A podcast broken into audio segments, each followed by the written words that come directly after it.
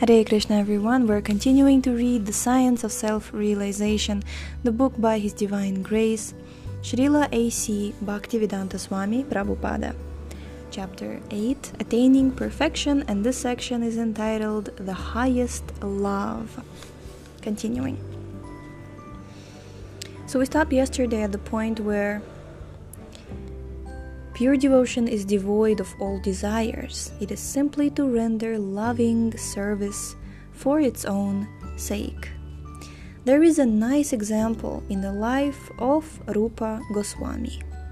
Rupa Goswami and his brother Sanatana Goswami were living separately in Vrindavan and going on with their bhajan, devotional service. Rupa was living in the forest and there was no facility for cooking nice food or begging from the village for a chapati to eat. Rupa Goswami was the younger brother and he thought, if I could get some foodstuffs, then I could prepare nice dishes and offer them to Krishna and invite my elder brother. He had that desire. The next moment, a nice girl, about 12 years old, came and delivered an abundance of foodstuffs milk, flour, ghee, etc. That is the Vedic system. Sometimes householders present foodstuffs to mendicants and sages in the renounced order of life. Rupa Goswami was very glad that Krishna had sent so many things and that he could now prepare a feast. He prepared a feast and then invited his elder brother. When Sanatana Goswami came, he was astonished. How have you secured such things? You have prepared such a nice feast in this forest. How is it possible? So Rupa Goswami explained In the morning, I desired for it, and by chance, Krishna sent me all these things. A nice girl came, and she offered it to me. He was describing the girl, a very nice girl. Then Sanatana said, This nice girl is Radharani. You have taken service from Radharani, the Lord's eternal consort. It is a great blunder. That is their philosophy. They would not accept service from the Lord. They simply wanted to render service. But Krishna is so clever that he also he also wants to serve his devotee. He looks for an opportunity to serve his devotee. This is spiritual competition. A pure devotee does not want anything from Krishna. He simply wants to serve him. And Krishna also looks for the opportunity to serve his devotee. Krishna is always as anxious to please his devotee as the devotee is to please him. This is the transcendental world. On the absolute plane, there is no exploitation. Everyone wants to serve. No one wants to take service. In the transcendental world, everyone wants to give service. You want to give service to me, and I want to give service to you.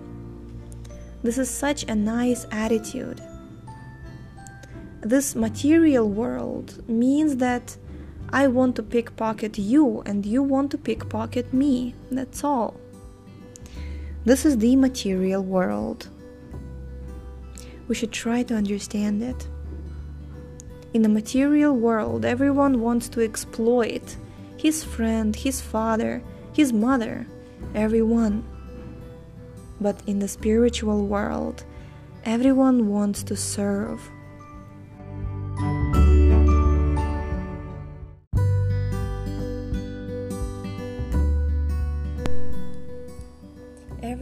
Has Krishna as the central point of serving. and all the devotees, either as friends or servants or parents or lovers of Krishna, all want to serve him. And at the same time, Krishna also wants to serve them. This is a transcendental relationship. The main function is service, although there is no necessity of service, for everyone is full. There is no hunger, there is no necessity of eating, but still everyone offers nice things to eat. This is the transcendental world. Unless we attain the stage of simply serving Krishna or his devotee, we cannot relish the transcendental pleasure of service. If we have any motive, then that sense will never be awakened. Without a motive, without desire for personal sense gratification, service should be rendered to the Supreme Lord and His devotees. We have completed this chapter and we are starting the next chapter entitled The Perfection of Self Realization. Introduction In this concluding chapter, Srila Prabhupada discusses the ultimate goal of the service of the science of self realization full realization of the Supreme Self, Krishna. The development of self realization begins with the understanding that the self is not material, not a physical body, but pure spiritual energy. Next, one realizes that the pure spiritual self is eternally a part of the Supreme Self, Krishna. Finally, one learns how to live fully in that eternal, blissful, transcendental relationship. One who has attained this state has attained life's supreme perfection. Okay. When Krishna was on this earth, all the residents of Vrindavan loved him. Indeed, they knew nothing but Krishna. They did not know whether Krishna is God or not God, but nor were they disturbed by such thoughts as, I shall love Krishna if he is God. Their attitude was one of pure love, and they thought, He may or may not be God, it doesn't matter. We love Krishna, that's all. This then is the platform of real, unalloyed love. When one thinks, if Krishna is God, then I shall love him. It should be known as that this is not the platform of pure love, but of conditional love. While on earth, Krishna exhibited extraordinary powers, and the Vrajavasis, the residents of Vrindavan, often thought, Oh, Krishna is such a wonderful child. Maybe he is some demigod. They thought in this way because people were generally under the impression that the demigods were all powerful.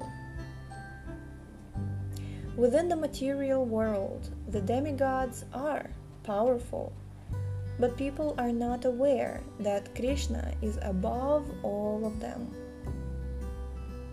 The highest of the demigods, Brahma, gave his opinion of this matter in the verse.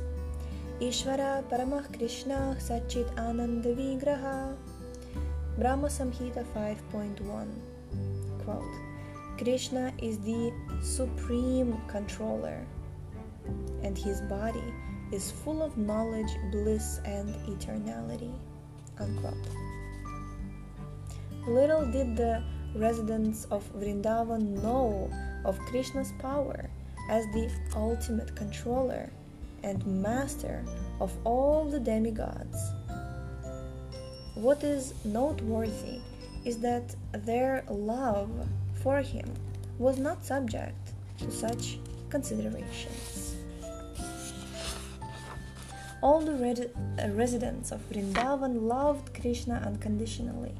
Similarly, Krishna loved them unconditionally.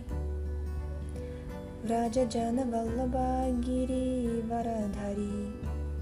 When the residents, inhabitants of Vrindavan, stopped performing sacrifices to Lord Indra, the chief demigod of the heavens, they placed themselves in a very dangerous position. Indra became very angry and sent powerful clouds that rained over Vrindavan incessantly for seven days. The whole area began to flood, and the inhabitants became very disturbed. Although he was only seven years old, Krishna saved the inhabitants of Vrindavan by lifting Govardhana hill and holding it up as an umbrella to shield the village. Lord Krishna thus taught the demigod Indra that his disturbances could be stopped simply by his little finger. Seeing this, Lord Indra bowed down before Krishna.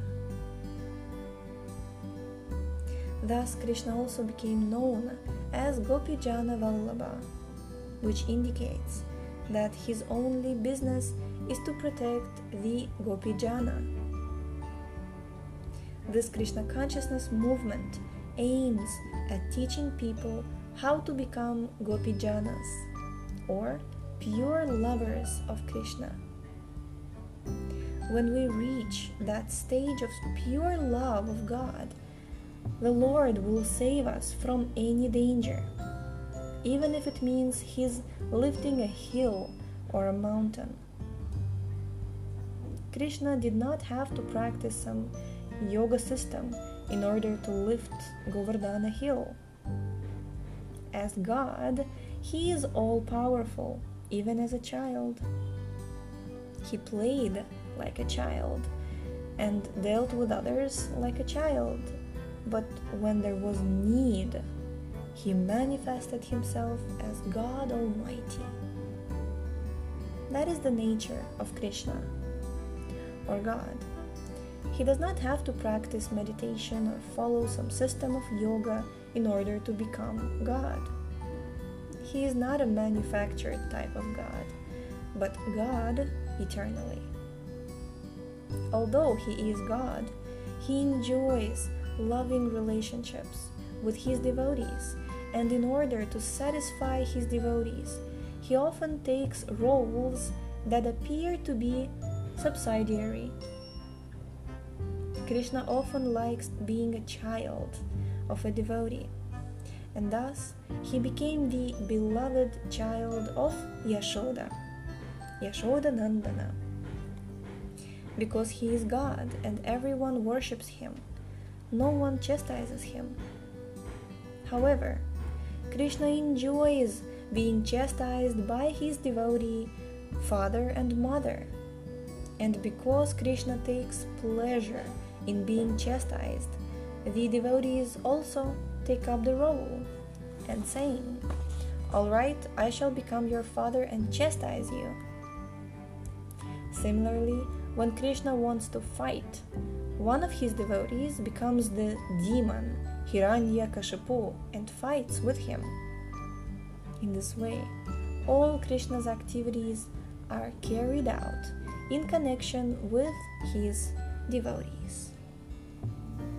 If we aspire to become such associates of Krishna, we must develop Krishna consciousness, awareness of Krishna.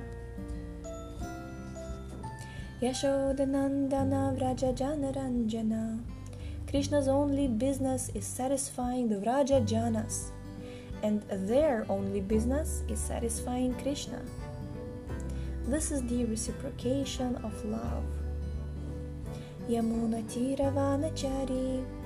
Krishna, the Supreme Personality of Godhead, wanders on the banks of the Yamuna to please the gopis, the cowherd boys, the birds, the bees, and the cows and the calves. These are not ordinary birds, bees, cows, calves, or men. They have all reached the summit of self realization and thus, after many, many lives, have attained a position whereby they can play with Krishna. This Krishna consciousness movement can enable everyone, everyone to go to Krishna Loka and become Krishna's associate as a friend, servant, father, or mother. Krishna is agreeable to take any of these positions in relation to his devotee. How he does so is all described in our book Teachings of Lord Chaitanya. We have read this book, you can find it in the previous episodes. To realize our relationship with Krishna, we have but to follow in the footsteps of Lord Chaitanya and his chief associates, the six Goswamis, Sri Rupa, Sanatana, Sri Jiva, Gopala Raghunatha Dasa, and Raghunatha Bhatta. These Goswamis were always engaged in chanting Hare Krishna and dancing in ecstasy. They taught that when one is merged in Krishna Kirtana, or the chanting of the holy names of Krishna, he merges into the ocean of love of Krishna. As soon as the sound of Krishna's name is vibrated, one can immediately merge into the ocean of love. That is the sign of pure devotion. Thus, at Kirtans, the six Goswamis would merge immediately into the ocean of love of Godhead. Hmm.